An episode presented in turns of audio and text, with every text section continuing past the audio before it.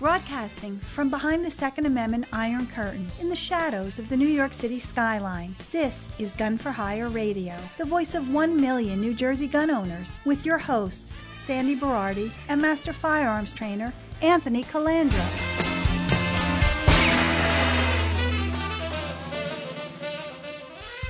And this week, a special edition of Gun for Hire Radio, episode 663 one of our members of the range here approached me about doing a special show post October 7th.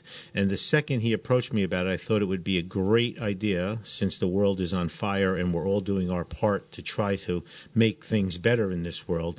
So I'd like to introduce him since it was his idea, and he's going to take over the mic from there and introduce everybody else because he has a, a fancier outline than me, and he's a doctor. I can't read his handwriting, so I can't even copy off of him. So without further further ado, Dr. Jonathan Lewin, please. Doc, welcome. Thank you very much, uh, Anthony, and the entire Gun for Hire organization. Um, we thought it would be a good idea to have this type of live and uncut uh, podcast. There are some very quality podcasts and Jewish podcasts available, but we uh, felt that there was room for the following for a in-person setting where everybody would be able to express their views and not in the form of sound bites. Um, I do not like to editorialize and I do like not to filibuster, but since this is the first one of our podcast, Go. I do need a few moments to, and a little bit of latitude, and then we'll get Please. right to business. And here we are. Um, why a podcast? As we said, we feel there's room for it. Um, and also, the kids challenged me to do it, and I think this is the last time they're going to challenge me on something like this. Um, uh, we're going to. Tr- challenging we're going to try and run this podcast um, with uh, three principles in mind. One is that of Nachmanides, in which um, he stated in his, his famous letter uh, sh- that a person should to daber tamid uh, chol dvarecha benachas a, person should at all times, under all circumstances, speak softly, ubezeti kas, and in that way, a person avoids anger. Once he's already avoiding anger, the level of debate becomes more intelligent. Second principle is that of the hanhaga, the behavior of Rav Elia, Rav Elia Lopian, of the Musar movement who never ever would interrupt another human being. Not only that, he would when a person would stop speaking, he would say, "Are you done speaking?" We won't go that far, but we will give everybody the chance to speak without being cut off or overpowered. Uh, and let, as my father used to say, let the real estate sell itself. And then the last principle is that uh, despite those two uh, Im- important matters, there is a Gemara, a Talmudic dictum in Sanhedrin 29a Kol hamoisif gorea. Whoever adds ends up subtracting. So if you can't make your point in three, four, five minutes, you can't make it in an hour. And therefore, what we have here to help out is a large surgical instrument. I am a spine surgeon. And the way we'll utilize it is as follows. If we think you're going too long, we're going to wave it. If we think you're going even longer than that, we'll tap you. And if Ow. longer than that, we begin a surgical procedure of my choice. Okay. Okay. So that's how we're going to do it. Again, we begin in, in Jewish tradition with Hakaras Hatov, which means thanks to the host. And we will begin uh, uh, with that, uh, thanking Anthony Calandro. Mr. Calandro, as many of you know, is the uh, owner and CEO, founder of Gun for Hire, but more so, he is an NRA board member. He is a longtime advocate for a liberal and broad application of the Second Amendment. He is a master marksman, one of, of 60 in the country, and we thank you very, very much. I want to just add another thing, and that is when I approached him about this podcast, and I said, Anthony, is there any body or any person or any topic by extension that you're unwilling to discuss? He, emailed me back three words bring it on. And that's what we're going to do. And we won't take it easy on him or we won't take it easy on Rich, but we're going to be fair and inclusive to everyone. Let's begin then with the following. I'm going to make three statements, uh, of which I'd like you to digest, weave them together as best you like, and then respond. The first is the Bible itself. As per the podcast, we're going to talk about guns, guns and Jews, and October 7th and beyond. So I think uh, we are we are necessitating then a rendition of the Second Amendment, which was ratified in 1791. It's only 27 words. I'm pretty sure Anthony knows it almost as well as Rabbi Tahan knows the Shema. A well regulated militia being necessary to the security of a free state, the right of the people to keep and bear arms shall not be infringed. That is statement number one. I'd like you to weigh that with data from the CDC and the Pew Research, where there are over 40,000 gun deaths per year. Firearm deaths is the leading cause of death in the United States among children. We have a 10.4 to 100,000 death rate from guns, which is the highest in the civilized, industrialized nation. Seven, uh, many, many times that of France, Switzerland, 77 times Germany, 33 times Australia. The statistics, we can go on and on about gun deaths and rates in the United States, and some of them can be uh, disputed, but the fact is we are the leader in terms of those unfortunate statistics. And the last thing I'd like you to weave into your present into your thoughts are a statement from Nicole Hockley, who lost a child in the Sandy Hook school massacre, what it feels like to lose your child in a mass shooting. And she said, I remember looking at his hand, holding his hand, seeing a little torn cuticle. It's bizarre holding a hand because I'd expected some sort of warm softness. Indeed, the lively, gorgeous boy that I'd known was now this cold, stone like figure. It was very hard to comprehend.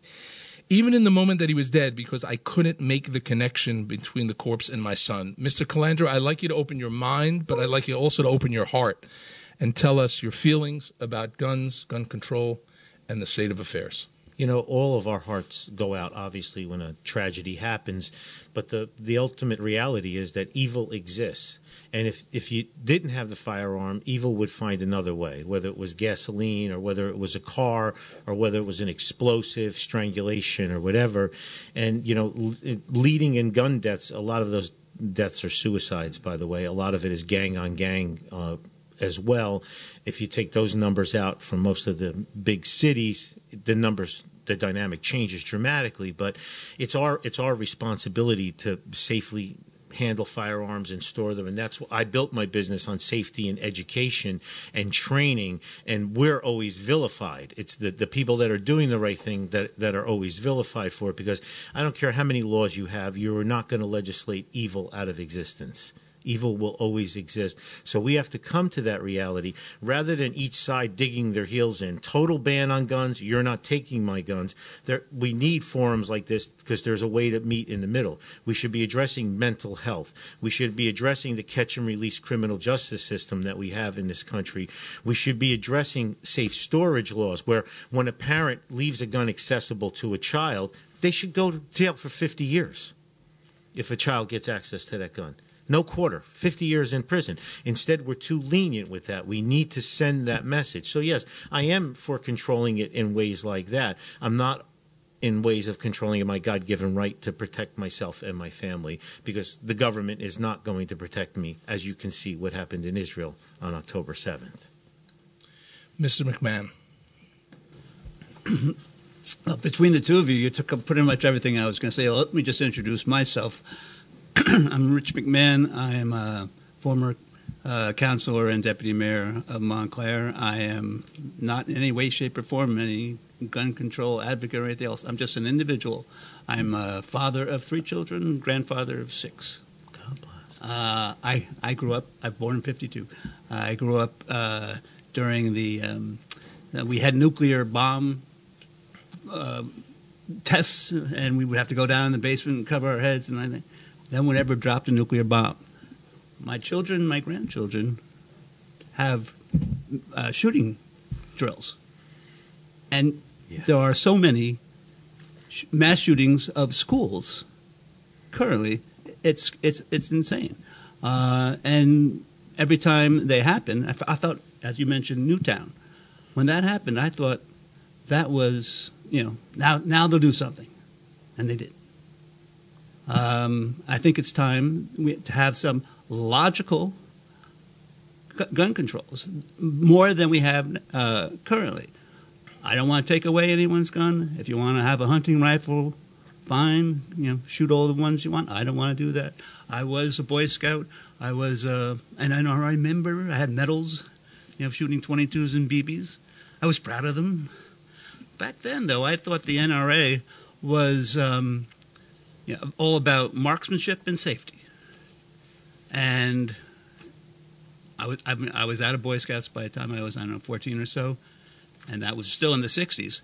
In the 70s, I noticed the NRA uh, started becoming uh, it was also nonpartisan. It became very partisan and more about lobbying for against gun uh, rules and for uh, marketing of various guns, uh, which kind of reminded me of um, growing up same time my father when uh, they were putting seatbelts in the cars. He was adamant. I'm never going to wear a seatbelt. He was a lawyer for, for, for a Ford dealership, and he wanted them, them to take the seatbelts out. Uh, 2010, my daughter rolled my Range Rover, and she was wearing a seatbelt. She got cut up, but she didn't die. Three times, she would have been dead. I'm so happy we had that seatbelt. I would have loved to have seen uh, better regulations that would, would prevent some of these. Yeah, I know you're absolutely not going to prevent all of them, but you can cut them back a lot, and and uh, New Jersey is proof of it.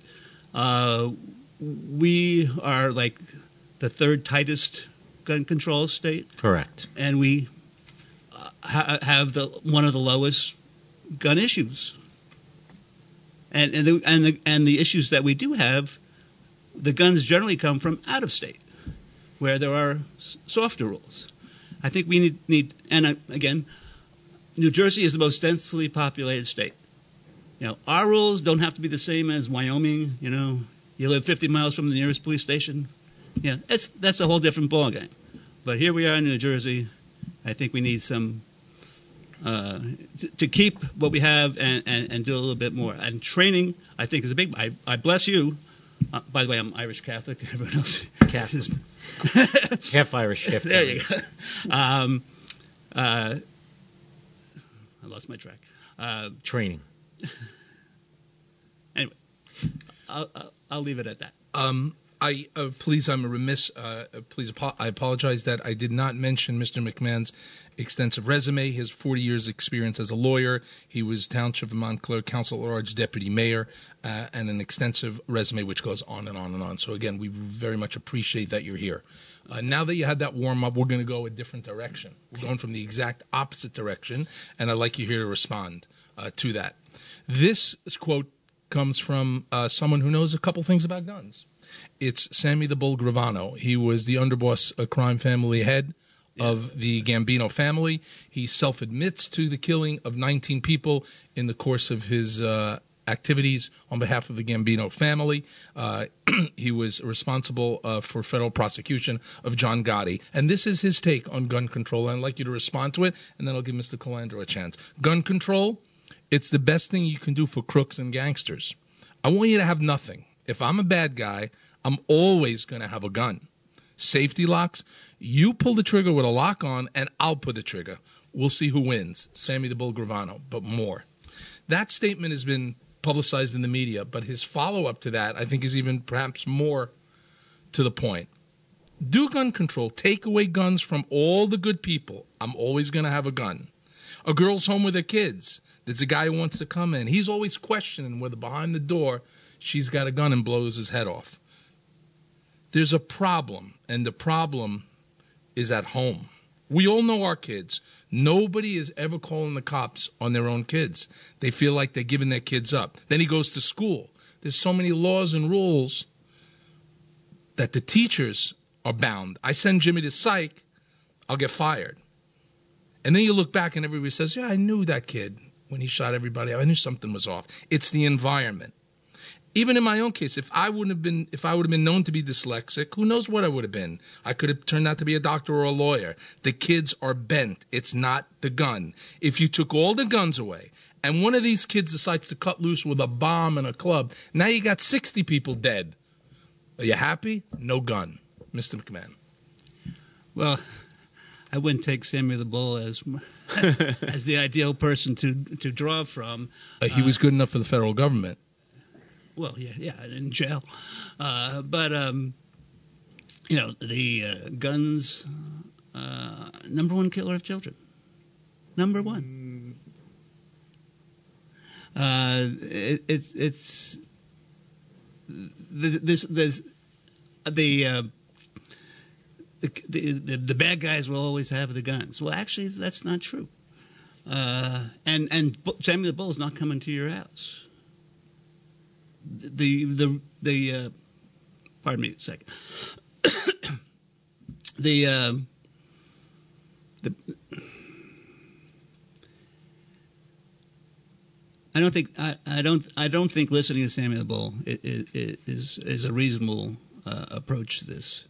Uh, look at look at the statistics again. As I said earlier, that uh, New Jersey has among the tighter gun control laws, uh, and they have uh, the least pro- one of the least problems in the United States with guns. I think uh, guns need to be kept safely, locked up you don't want your children getting the guns, and children are not getting to, into bombs. You know, that's what Sammy said. That that's kind of ridiculous. Uh, so, I'll leave it at that. Before Mr. Calandro, before you respond, I, I, would like to just interject um, that um, although guns are now, as you said, potentially used for some degree of mass destruction in the schools. One of the largest uh, slaughters in this country was actually in 1927 uh, conducted by Andrew Kehoe Phillip in the Bath Township School District, where he placed a bomb, which killed 44 people. And his last stenciled communication was criminals are made, not born. Mr. Calandro. If I may, if I may just jump in right there. Okay. Um, there's 600 mass shootings last year alone. It was a rarity when that happened. You know, it's it's it's a regular thing so now. It's great you say that because so what's changed? Because guns have been around all this time. Maybe something with mental health, maybe with pharmacological drugs, doc, right? Maybe we're overprescribing. Maybe kids are uh, inundated with video and television and movies and violence. They've been desensitized, uh, overprescribing stuff. You had also talked about uh, it's the number one killer of children. Those numbers are skewed because it includes teenagers in there, all the way up to one to uh, nineteen. 18, had 19 years old, yeah, and it's a lot of gang on gang. If you were to take the Chicago killings and the Camden killings out of that gang on gang, then children, it's not the number one even though one is too many. And, and among the the, the six year olds and lower, hundred percent Correct, but we had a, we had a father in Toms River left his 22 rifle under the bed. His son took it and shot the next door neighbor in the eye, six year old girl, and killed her. And the father got a plea bargain, and he got out with yeah. time served. He should have spent 100 years in prison for that happening. Need to send a message for something like that. I wouldn't argue that point. Okay. The tool is out. no, we, are doing great. We're okay. having a great time. Everybody's relaxed. I knew that would be intense. Mm-hmm. Yes. We're going to go to the rabbis, but let's, before we go to the rabbis, before we go clip, um, we're going to uh, hear a clip uh, which will um, kind of set the stage. Uh, because, as some of you know, I have a significant interest in comedy, and comedy mimics the reality of the times. So, uh, why editorialize? Go clip.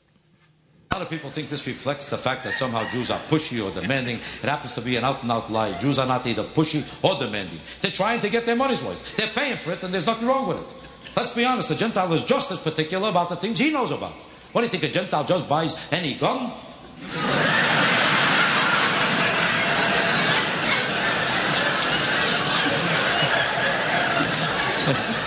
Guns are his field. He knows he wants a Magnum 2, Magnum 4, 37, 49. You show a gun to a Jew. Who a gun? Take a look. Guns are not for Jews, let's be honest about it. You ever see a Jew join a rifle association? Never, unless there's coffee and cake.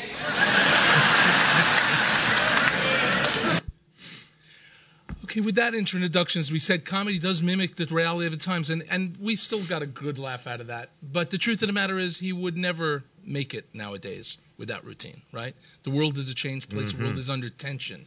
With Jews being post Holocaust, and he was certainly, that was 1988, we were post Holocaust. But now we're in an era where Israel and Jews have become, to a degree, a super, superpower, a military power. And um, whether you regardless of your stance on Israel, that's undeniable. And yet, um, we as a Jewish people are somewhat befuddled. We don't really know what the approach towards guns should be. David Lichtenstein ran a, a, previous uh, a podcast uh, uh, which was quite uh, quite erudite in October, and he made a comment uh, the first time he shot a gun, he thought Ace of the Evil would pop out of it. In other words, where do we stand in regards to our relationship? And I'd like the rabbis first to begin in the perspective of guns, and then later we'll talk about the law of guns. But the perspective, are we somewhere in between the riots in Kishinev, in which 49 Jews were murdered in the Ukraine, and somewhere in between Meir Kahana for every Jew at 22? Help us understand what a healthy perspective is for Jews particularly in the exile. I'd like to first introduce Rabbi Tahan, who is the Rosh Kollel, the head of a higher learning institute in Brooklyn, Arzeh Levanon, the, uh, the, the cedar trees of Lebanon. He's extensive, uh, pot, uh, extensive uh, work on the internet and spreading the word of Torah and Judaism in a great light to the world at large. Thank you, Rabbi Tahan, for being here. Thank you very much, and thank you for hosting. Um, I think there's, as as a Jew, coming to introduce our uh, aspect on this, there's a different level of us Jews uh, when it comes to guns. Up to now, we spoke over here about guns generally with the risks of uh, how how the American teen- teenagers are dealing or not dealing with it correctly.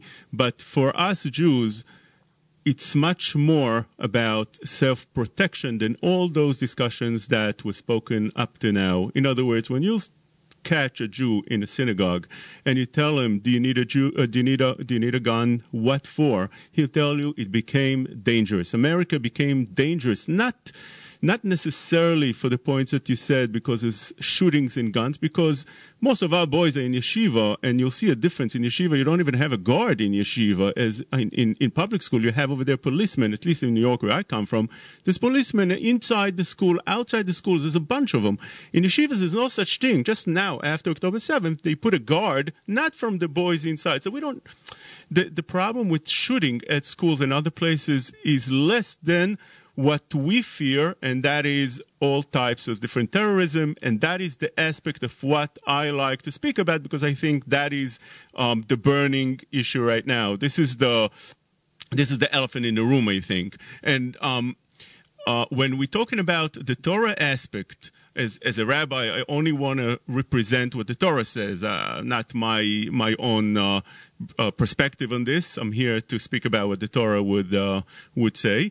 And we see in various places in the Torah that a, a person needs to have all the means of self. Uh, uh, that, that you be able to defend yourself, self defense in any possible way. And if, if you just look about the, the Torah portion that we just read a couple of weeks ago, uh, it, it, starts, the Torah speaks about Jews coming out of Mitzrayim, coming out of Egypt, and the Egyptians will soon, after three days, go and chase them to attack them. And it says over there, interesting uh, verse, it says, "V'chamushim yatzu bnei Israel me'eretz Mitzrayim."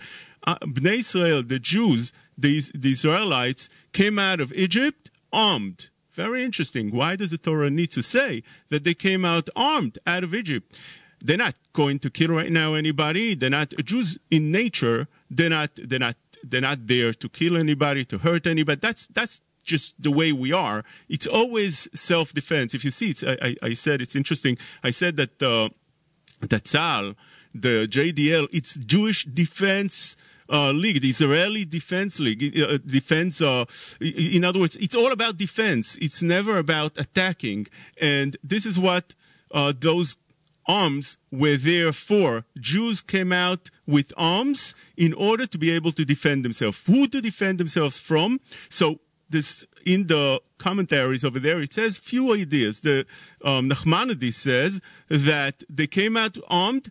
Interestingly, he says in order to give them a feeling that they didn't come out as slaves, but rather they came up with their arms uh, right, up, upright, which means you have to feel good about yourself. So we get a certain perspective that having a gun, being armed, is not only about defending yourself, but it gives you a feeling of reassurance and gives you a good feeling as well. And I know myself when I'm when when I'm in, I live in New York, as I said, and I, I, I, see that as long as you don't have any ways to defend yourself, you feel low. You feel low than others that are chanting and rioting around the Brooklyn and Manhattan Bridge, and therefore you need to have a certain a certain sense that you are being uh, able to protect yourself, just like it is in Israel. You're able to defend yourself now, unlike it was before Israel was existing, and you, it, it, makes people feel really proud about themselves. So that's one aspect that the, Nachmanides tells us on that very verse. Secondly, it's about deterrence. If you know that's something that wasn't spoken up to now, but rather there's something called deterrence. If somebody knows that Jews are armed, Jews are armed because we are under threat and majority of Jews will be armed. So you think twice and three times and four times if you, somebody told me that usually a, a, uh, a person that wants to commit an attack, he'll go to a place that he knows they're more vulnerable. If he thinks they're armed, he's going to skip that and go to the next place. So you you have another aspect of being armed in order for deterrence. So there's a, we spoke about the fact that it makes you feel better. It just makes you feel better, more protected. I remember I used to in, in, in my house uh, lock the door, and I always uh, always felt unsafe. Uh, you lock the door, but it's so easy. If a person wants to break in, you just break in. I don't know. In New, in New Jersey, you have much more room, but in New York, everybody lives on top of each other. So if somebody wants to walk, get in, it's just so easy to get in. There's all different techniques. So I, I put all the all the different types of things around my door, certain piece of wood that now, if somebody wants to break in, it's work. It's not. It's not. It's not to go through that work for no reason unless there's really something to get in there and there's some kind of uh, so he's not he's just not going to do it. And if he does i'll hear it while i'm sleeping. So it gives me a better feeling. It gives you a better feeling when you are armed.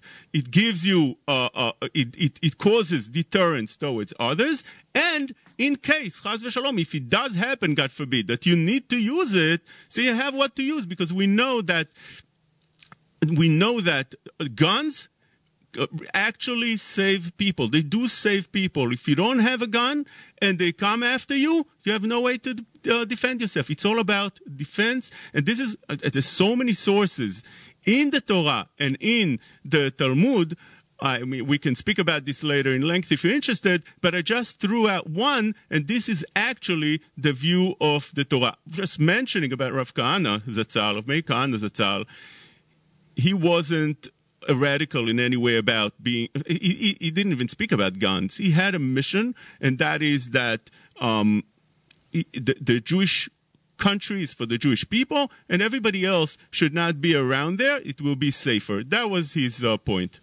We will return to Rabbi Tahan. Thank you so much, and we'll talk about more about the law as well. We'll get to that, but I'd like to give a chance now to Rabbi Schreier, who is the head of the congregation of Bnei Yeshurun, one of the most active congregations in New Jersey Orthodox congregation, over 15 um, prayer services per day minimally. Um, uh, Rabbi uh, Schreier, I'd like you to address uh, the hashkafic or the the outlook perspective from where you want. I will just say something that I wanted to say before. On David Lichtenstein's podcast, he had a great sage, uh, Rav Nachum Eisenstein, who um, and uh, he's not here to fortify or, or negate what I'm saying, but I do believe I'm, I'm speaking on balance about this great Talmud Chacham, the sense was uh, that it's a b'diavad. In other words, the fact that a Jew has to go this route is really a, a default position. That at some level, we as B'nai Torah, and certainly people of the Torah and the, the students of Torah, should as best possible not be involved in the carrying of arms. Um, and even so much so, at least in Israel and perhaps in the United States, if one feels that they're in danger, then perhaps, according to the Shulchan Aruch, he shouldn't go to shul. Stay home. Do we take that position? Are we? Is that is that a hashkafic position that you would prescribe to, uh, that you would ascribe to, or there's different ways to look at it, along perhaps along the lines of Rabbi Tahan, who's saying you feel better, you act better, you're a deterrent, and and and think cycle from that. So again, sorry for my soliloquy, Rabbi Schreier. Please, uh, we'd love to hear from you. Okay, well, first, thanks for thanks for having me. For listeners, you should just know that I am not live in studio. I'm calling in, which means I'm at a safe distance from Jonathan's uh, surgical implements over there. So I'll still try to keep things short. If uh, if I'm going too long, Jonathan, you'll let me know, right? We'll tap tap on you. you Sounds good. You give me a tap. Okay, and uh, I also want to echo what Rabbi Khan said before. This is obviously a topic that deserves much longer treatment if you're going to try to do a full assessment of all the sources than just the, the three to five minutes um, that we're that we're going to devote to it now. But I, I guess let me let me try to reframe, you know, the, the framing that you yourself gave, Jonathan, a moment ago when you said that it's a b'di'eved, which which means that it is not an ideal circumstance. I, I think Rabbi Tahan was alluding to that as well when he said that we only do so as a matter of self-defense. I, I think I think um, it is a defensive posture when we uh, when we talk about firearms. Um, but but I think you know in, in an idyllic scenario, everybody would love to be in a world that was that was loving and peaceful, um, in which in which there was no need at all. I mean, let me let me put it this way: I'm going to offer you two sources in classic Talmudic fashion, two sources that offer a counterpoint to one another. The first will kind of express the ethic that you were talking about a moment ago, Jonathan, um, in terms of trying to avoid owning firearms, and I'll offer a counterpoint which largely echoes the themes the Rabbi Tahan was talking about a moment ago. The first source is one I know that Yali Elkin is in studio. This is a source that he and I have discussed together. It's a uh, classic responsa work. It's a classic tshuva from Rabbi Cheskel Landau, known in uh, Talmudic circles as the Noda B'Yehuda, a very important 18th century rabbinic leader. He was a rabbinic leader in Prague, who was asked a question about hunting. It's, it's Noda B'Yehuda, Madurat, and Yana Chelik Besim and Yod. Um, and about the halachic permissibility of hunting. And he goes into a whole discourse considering lots of different halachic issues um, that may or may not come up.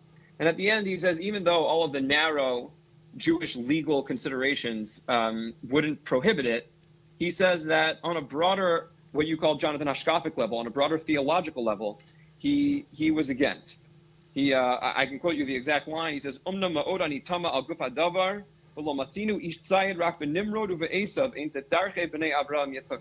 Similar to the line that you quoted from David Lichtenstein before, Jonathan, he said that that we're not the people of the sword, we're the people of the book. And when it comes to hunting, engaging in violent activities, that's that's more characteristic of the enemies of the Jewish people rather than the Jewish people themselves.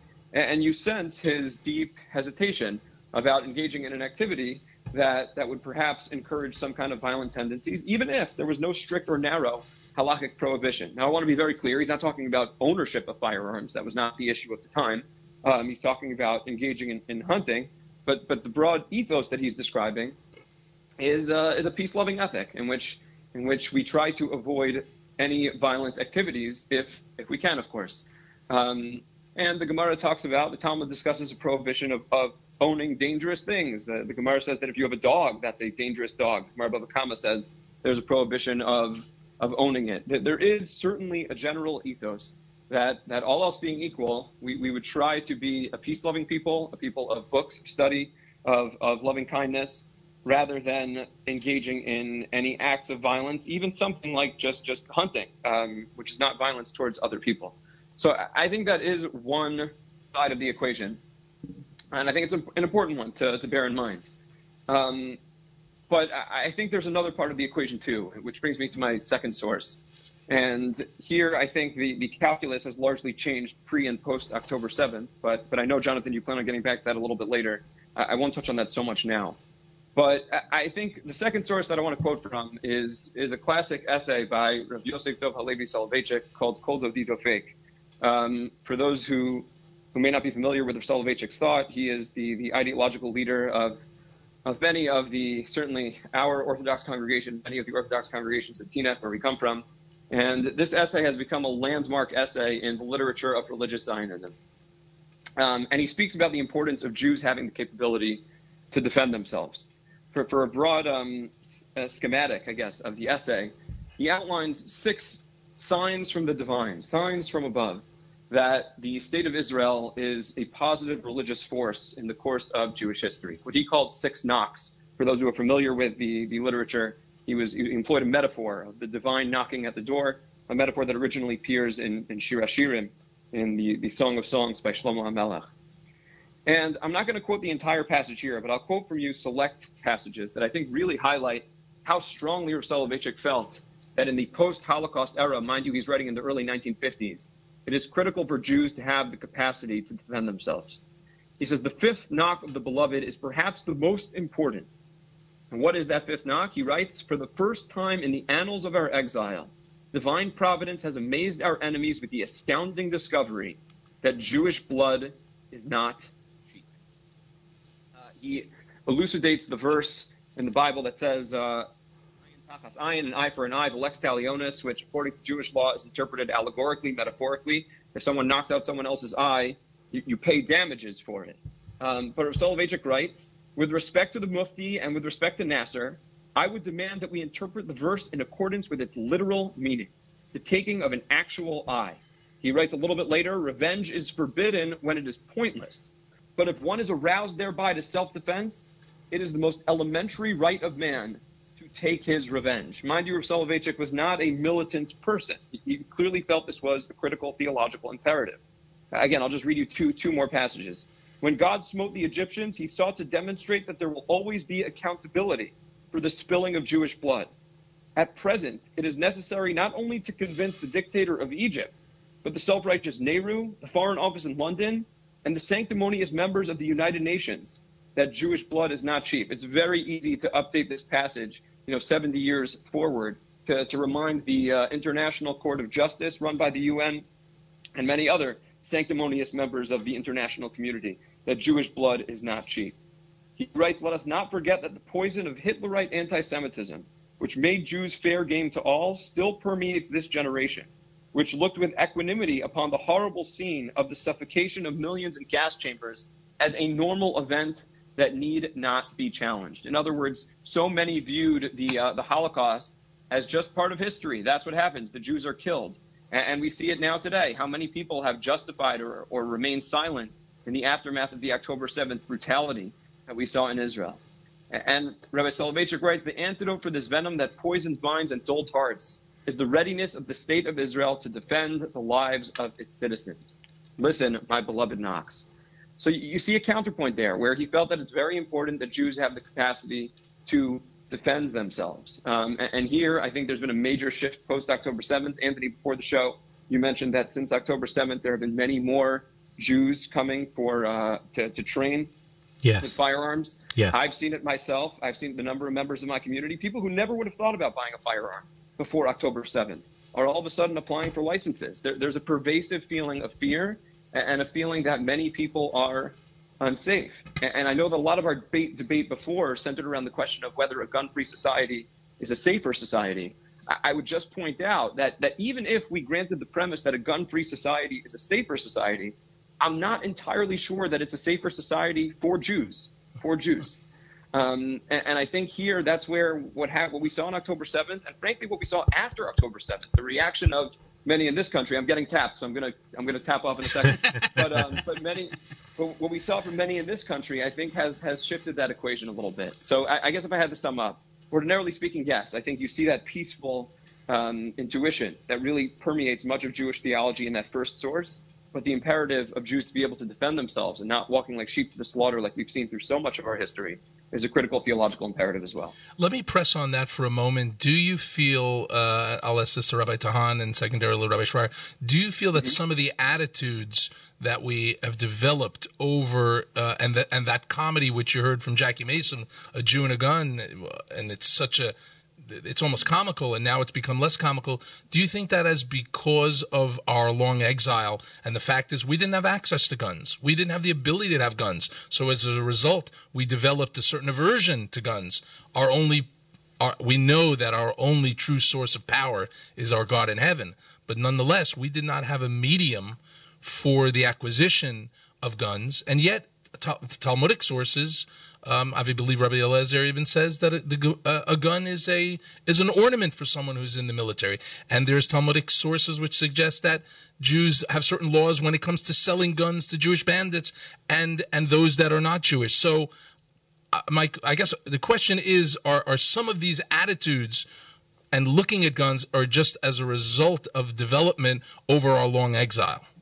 Well, I, I think that as long as uh, we were safe in America, unlike it was in uh, European countries, as long as we were safe in America, as you said before, owning a gun is only b'diavad, which means it's it's under default. So therefore, they teach what, what's the teaching in the yeshivas? What's the teaching in Jewish schools? It's about teaching to be uh, more soft spoken, uh, do do more kindness to others. In other words, it's it's it's never about a gun is about um, shooting and hurting another, whether it's for self defense or not. But the teaching, what do we teach our kids? When I come home, do I speak about guns? I don't. What do I speak to them? Did you help out your friend today? Um, what, what other type of kindness did you do today? Did you pray well today? So uh, naturally, when you're not under that scenario, you you you you live a life of being more soft, more more easygoing, more kind to others, and and it it what, what happened recently, and not necessarily after October 7th, it's already been a while, is that there's a shift because we realize that evil is here and it's, it's, it's really bad. Um, thank you. Let's hear now from Yali Elkin, who uh, Yali Superman Elkin, who is on the uh, community uh, security team for B'nai Yeshurun, who is in his own right an outspoken advocate for the Second Amendment. What is your feeling on the uh, pulse on the ground uh, about the uh, Jewish people and their need for self defense, and uh, where are we heading? Uh, I'm sorry, so I've got five minutes or four minutes for that? Four. Um, first of all, thank you for uh, for inviting me to this august forum with um, uh, with my esteemed table mates and and Rabbi Schreier phoning in. Um, so just a couple of things I want to just kind of get off my chest here that I think could add to the to, to the conversation. I'm happy to get into into uh, uh, where we are, uh, truth on the ground right now. Um, if I could share just a couple of brief, brief quotes with you uh, as uh, as you started the uh, the podcast. this one is from Jeff Cooper. Um, who I'm a fan of, not just because he invented the 10 millimeter round, but because he, I think, had a, a surprisingly robust and nuanced worldview as a as a career soldier. He said, "If violent crime is to be curbed, it is only the intended victim who can do it.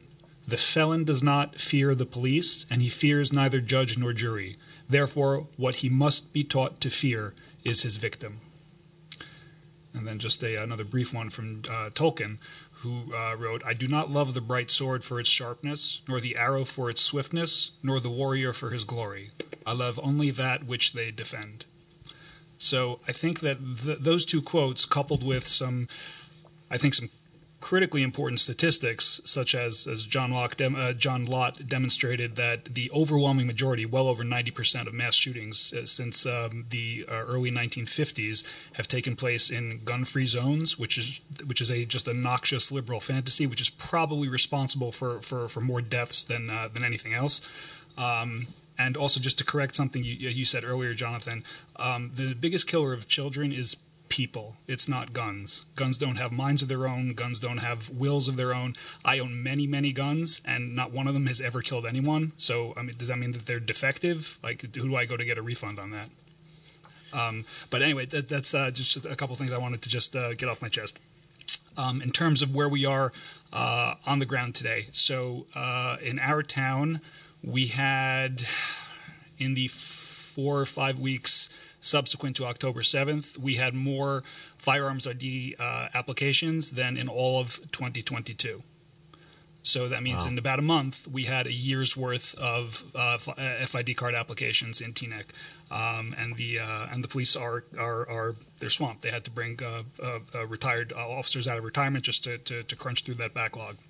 It's getting better, but people are nervous, as Rabbi Schreier mentioned. Um, people are talking about it, and people have gone from not talking about it to talking about it, from talking about it to actually doing it, and from doing it to signing up, taking taking classes, to, to filling out the applications. And we have, I, I am uh, with a with a friend of mine uh, locally. Uh, we have 120, uh, 130, um, you know, local uh, local Teaneck folks who uh, who are very serious about becoming gun owners and um, and they're in the process. Have you had any incidents in uh, your security um, workings to actually have to draw or utilize, or has anyone you know in Bnei Yeshurun or in the Bergen County area?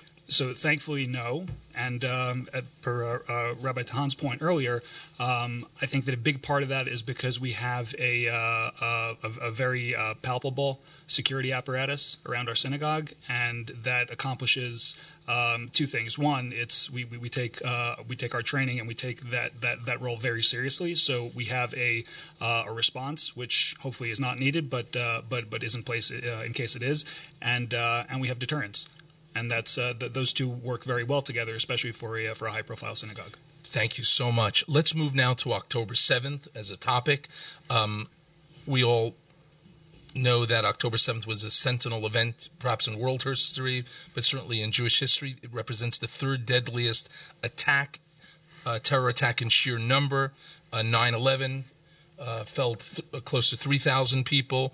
The Tikrit um, massacre of Iraqi cadets, 1,700. And then there is October 7th, 1,200 killed, several hundred abducted, many, many wounded. Um, but in regards, as President Biden had said, um, as a parallel to what the United States, it's one 1.2 to, per every 10,000. So it would have been as, as, as if 9 11 would have killed 50,000 Yes. people. Um, I just put it in context as horrific as it was. Still, the German still have the gold, silver, and bronze in regards to mass slaughtering of Jews. Um, with uh, Babi Yar, 37,000 in 1941 over two days. Uh, Kamenetz Podolsk, 24,000. So, um, but I want to ask Anthony, um, looking at it from someone who understands guns and military, what are your thoughts about what happened as a military failure, a tactical failure? What, what's your sense? You know, looking at it from 30,000 feet, it's almost like maybe Israel uh, got soft a little bit or maybe a little too uh, obstinate, thinking, well, we're invincible because everybody looks up to the IDF and the Israeli Defense Forces and they're so good with their intelligence and counterintelligence. So it's almost like they were got caught resting on their laurels on this one. And again, for all of the members that come into my range, uh, they talk about their friends and family in the kibbutz is that they were unarmed because it's so hard to get a gun in Israel, and they were left defenseless to these paratroopers and people that climb the walls again. And uh, so, again, as tragic as it was, I hope it's an eye opener. If you're completely surrounded by enemies, maybe it's time to uh, prepare yourself and your family. You know, we look at things, um, of course, in two ways. Um, we look at it from the lens of logistics and practicality. We also look at things from a divine perspective. And um, there's a concept that um, a person doesn't see something, even if it's right in front of him, unless God opens your eyes. Not one, maybe two weeks before October 7th, there was a, a significant amount of literature put out uh, many by Zionist groups, but others, about 50 years since the Yom Kippur War and the lessons we learned. And many of those lessons were supposed to have been not to rest on your laurels, not to take anything for granted. As Menachem Begin said, when you have an enemy, believe what he's going to tell you. So I'd like to ask Rabbi Tahan, what kind of spiritual messages have we gotten? And can you fit October 7th into some spiritual framework for us? Well, I'll tell you what the Chafetz Chaim said. Chafetz Chaim was the uh, is considered one of the uh, biggest sages that we had in the last centuries, and um, he said something interesting. The, the, it, in the Gemara in Sotah says that um, in the end of days, we believe that now is the end of days. Um, the the generation would be appearing as the face of a dog. And what does it mean? What's the comparison to a dog? So he says a dog is interesting that when you throw a stick at him, he goes and bites the stick instead of going after the person that threw the stick at him. He just go and bites a stick. Bite. Um, and he says the generation does the same thing. When we see somebody's doing something evil, we go after the person, not realizing that it's not him really doing it. It's uh, God on, on above, and the reason he's doing it is because of our sin. So if we talk in just um, on spiritual level, we need to realize and open our eyes that it's it's it's not those terrorists that do anything. They are just sent by our sins because of um, because of the way we behave, and we need to change the ways we behave. But when we put it in perspective of doing what we call a hishtadlu, to doing, trying to do something in this in this worldly in here to try to defend ourselves. I think this is the discussion of us today. Besides being being obligated to change our ways for the better, we need also on the same level to make sure that we are uh, doing everything in this world um, as such as uh, as being armed, being being trained, um, and and whatever it takes to make sure that we do the right thing and we don't we don't just let loose and just rely on on on doing spiritually the right things. Rabbi Schreier, are you still with us? I'm with you. Uh, would you? Uh, what would you say to the statement that bnei yeshiva, those that are involved in learning, should, um, as best possible, avoid these types of activities, gun training, or, would you say that's up to the balabatim, those that are more in the worldly and workforce? Um, to engage in that and, and, and keep our army of Torah separate and apart from the from the worldly army which Rabbi Tahan spoke about, or should the two be combined? What would you say to that? Um, so I just want to clarify your question before I weigh in, Jonathan. Are, you're not talking about? Are you talking about conscription of yeshiva students? Because that's, as you know, that's a whole complicated question in and of itself. No, we we don't have that much time. So, no. um, no, I, I, would say I think it speaks. I think it speaks to the same tension that I was I was addressing before. Um, on the one hand, yes, we'd love to live in a world where yeshiva bachrim should be devoting their time, their focus to limud Torah, and and it would be great that they should not, you know, ha- have to head to the range or anything like that. I, I wouldn't make any meaningful distinctions between different classes of Jews or different categories. If there is a real threat and people feel that they are unsafe and it doesn't matter whether you're a boy in yeshiva or, or anyone else. You know, the, the soldier, some of our greatest Torah scholars in history were, were warriors too. Look at the, the example that the Gemara gives from the army of David HaMelech, where you had, you had Torah scholars who were also warriors. Um, I, I, do think it's important for anybody who gets a firearm to make sure they have proper time for training, so you get into bittul Torah considerations and things like that. But I guess in terms of responding to your question directly, I do feel that if, if one feels that there is danger and one feels that having a firearm is the way to respond to it, to me, it should not make a difference what class, what religious class, what, what, what kind of Jew you are. I think the, uh, the imperative to self-defense that Rabbi Tahan outlined before is, uh, is critical, even as we lament, eh, even as we genuinely lament our inability to pursue the, uh, the peaceful um, existence that we, that we would ideally prefer and that we would ideally like allow me to press Rabbi Tahan on an uncomfortable type question. Um, there's a uh, a pasuk, uh, uh, a verse in the Torah, "Vayetza vayaris pnei lovin v'ine ena imo kitmol shilshom," and we see that. And he went out. Jacob went out and saw Lavan, and his face did not look the same as the day before. And the Or Gedaliahu, was Rav Gedalia Schorr, uh, points out on that that um, the Jews have been in exile in multiple lands. And uh, there comes a time where one notices, and even Chaim David Zwiebel, who's, uh, of course, the executive vice president of the Good of Israel, has pointed out that it perhaps is that the Gentile world in the United States and others is not looking at us in the same way. Should we be getting a message that perhaps the Nitzoitzios, those pearls of Kedusha, which we had to collect, have come to an end, and perhaps the golden age for Jews is no longer here in the United States?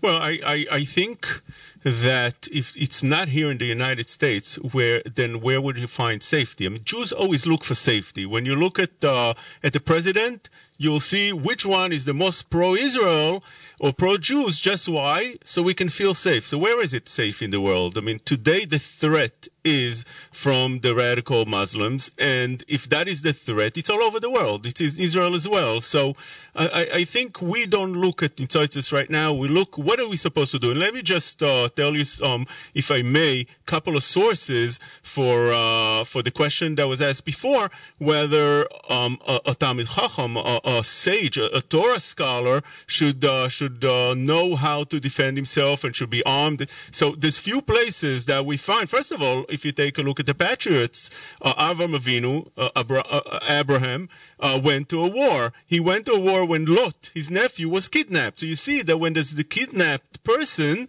you go and fight a war to bring him back. Same thing. The Torah speaks about one lady that was uh, kidnapped the, Mo- Moses took the, the nation to a war to bring her back. And we see that there's psukim in, the, in, in, in uh, that was written by Shlomo HaMelech, by Solomon. He says, Hine mitato shel Shlomo, the bed of Solomon, shishim giburim saviv la, מגיבורי ישראל. He had 60 uh, uh, armed people, כולם אחוזי חרב, they were, they were holding swords, מלומדי מלחמה, they knew how to fight wars. איש חרבו לרחוב מפחד ולא, they had swords with them.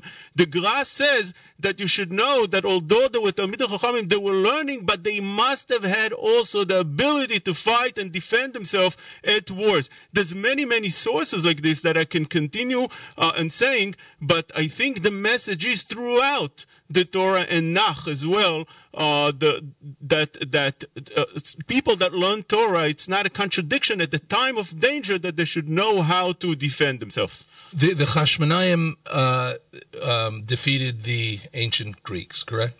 And yet the um, the Al HaNisim prayer, which we commemorate, speaks very little about the war.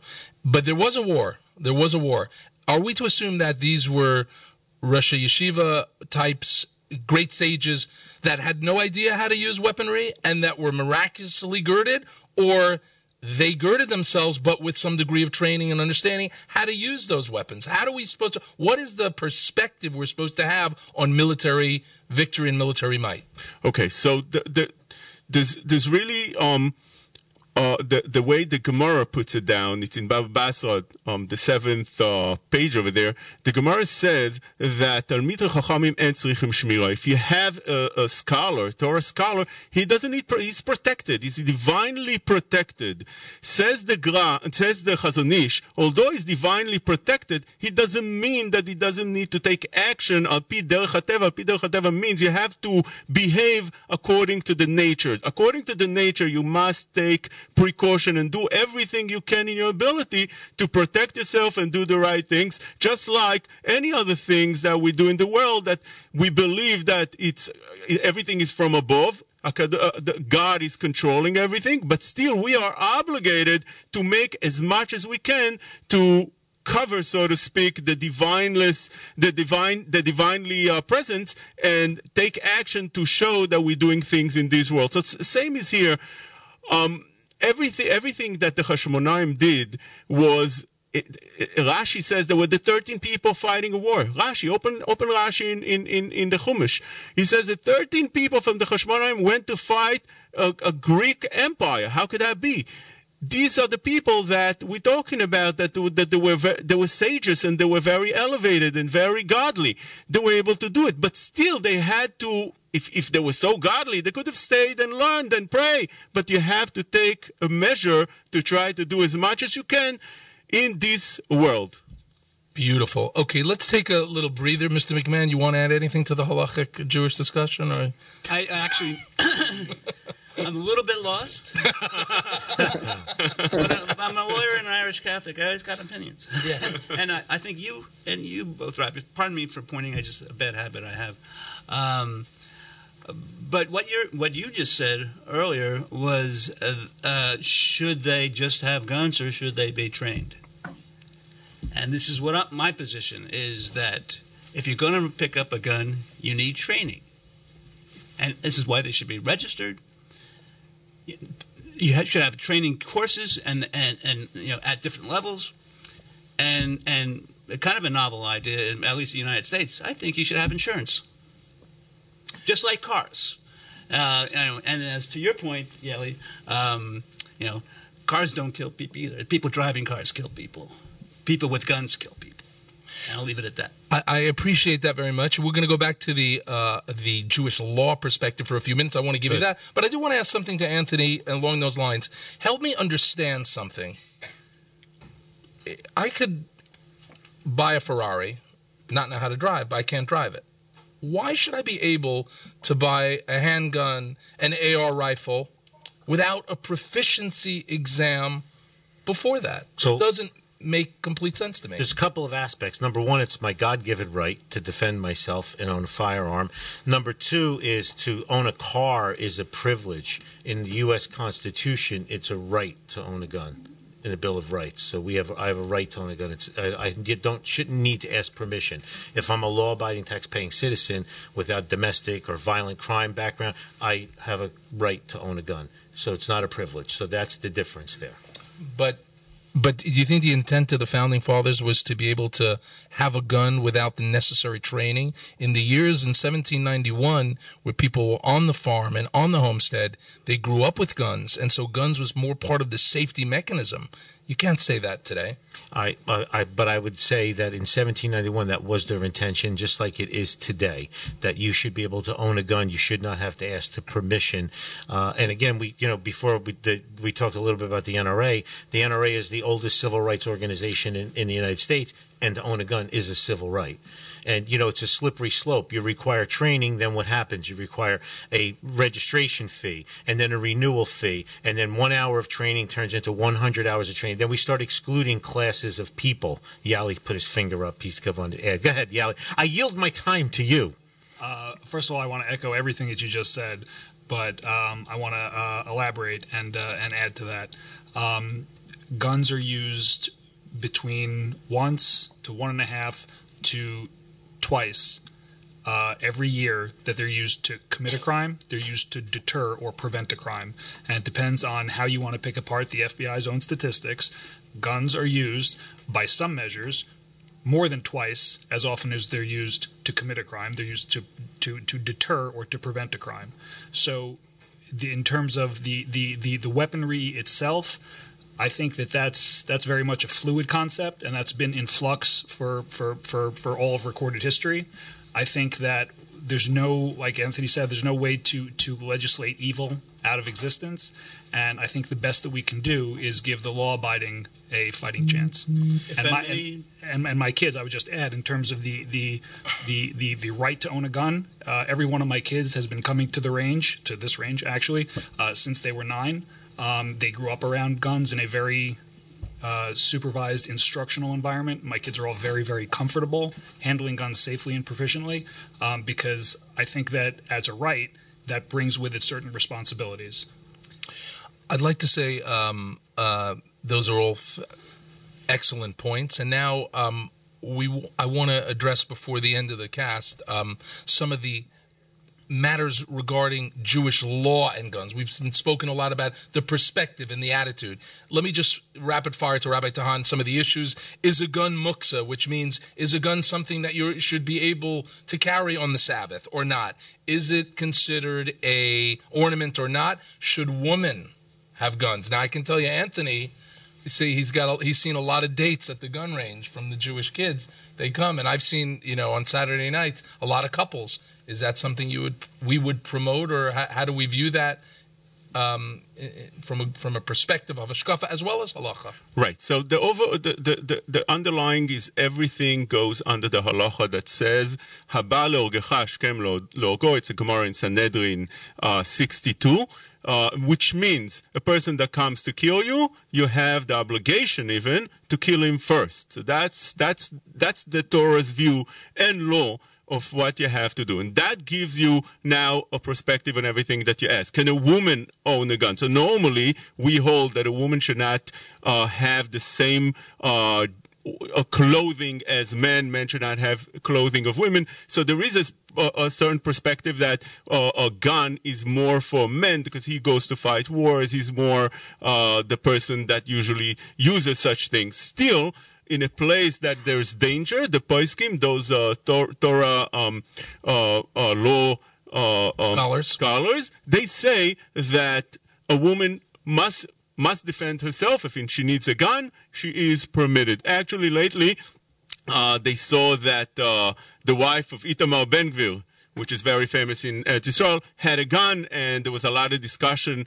Know, how could a woman wear it? She's religious and that is the halacha, that is the law that was uh, spoken out. How about on Shabbos? Shabbos, can a person walk with a gun on Shabbos? Normally, you know, in Jewish law, you're not allowed to walk outside your house with anything, carrying anything. You're not allowed to take your keys. You're not allowed to take uh, a prayer book to the synagogue unless there is what we call a eruv, a certain uh, things that they fix around uh, the place.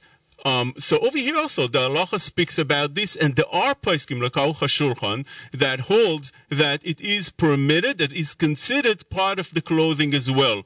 wearing a gun is part of the clothing as well. So in a place that there, there's a need um, and there's dangers, uh, the, uh, in place of danger, the poskim of today's generation, today's time, said that they should take a gun. Uh, and and so to speak, it would be a violation of, of the of the Sabbath. Still, it is permitted to do so uh, for a, a uh, safety, and secondly, right, safety comes before everything. It pushes off uh, Sabbath as well.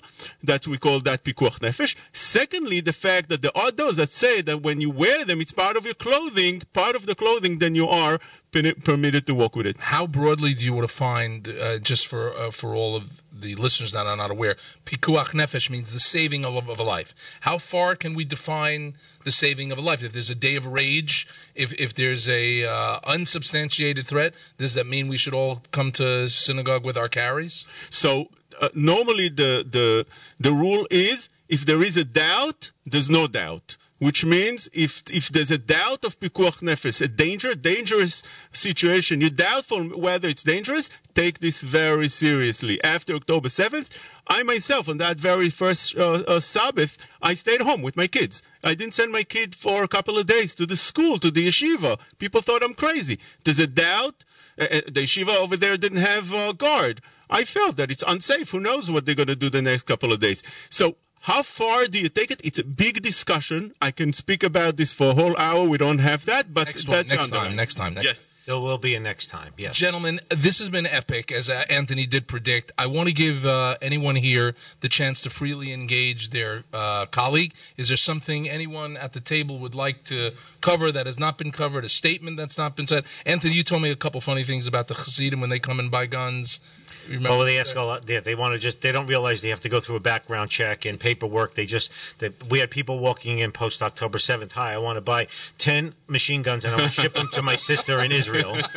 Uh, and then you know I want to buy a gun using the gun show loophole, which doesn't exist because what what people don't understand, and Rich, the counselor over there as well, is in New Jersey you have to go through a background check, references, fingerprints worse than if you were pulled over, obviously, but a full check, mental health check, references, and then when you go to pick up your gun, you get a second background check. And every time you go to buy an individual pistol, you go through the same process three times as well. So it is it's pretty controlled um, in this state and uh, but we've seen an explosion of people. And for anybody uh, listening, uh, if you know someone that is shooting, in, ask them to help you and introduce you to it because you need to learn the right way and the proper way. And safety, safety, safety. I built my business on safety and education, and the NRA has two silos. One is obviously the one that everybody focuses on because they lobby, but the other one is education and training. And we are the leaders in education and training in preventing child deaths and other tragedies. So please wherever you live, if you're going to get a gun, get training, enlist friends and family that already shoot, and then go to an organization like the NRA or other organizations and take classes and learn. And if you're going to spend thousands of dollars buying guns and accessories, you buy gun safes for as little as four T dollars, four zero, where you can keep your gun locked up. There is no excuse. That's what I'd like to. Add. Gentlemen, I want to thank everyone here, and our sages tell us that there is no uh, length to the amount of thanks we're supposed to give. So let me thank Rabbi Schreier uh, from uh, calling in. I know it was logistically difficult. Thank you so much for adding for the discussion. Rabbi Tahan, who traveled a good distance to be here Pleasure. from Brooklyn. Uh, of course, Yali Elkin, Superman Elkin. He's also one of the. Um, um, uh, orchestrators of the morning service. So hopefully he'll give me he'll let me go back to the Torah a couple times now. Mr. McMahon for, for, for your for your input and balance. Of course, Mr. Calandro and the entire Gun for Hire organization.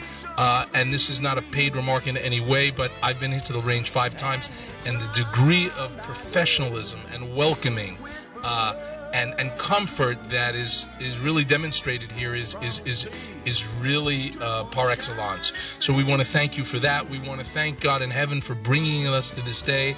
And uh, may we come together on in good health, on good occasion, and of course, God bless America. Yes, I'd also like to thank everybody for being here and just let you know that the doc never used a giant forceps on me. So, everybody, please go forth and be safe and uh, please stick together. And it's a dangerous world out there. Keep your head on a swivel. Till next time, thank you very much for Gun for Hire as well as Frontlines Podcast.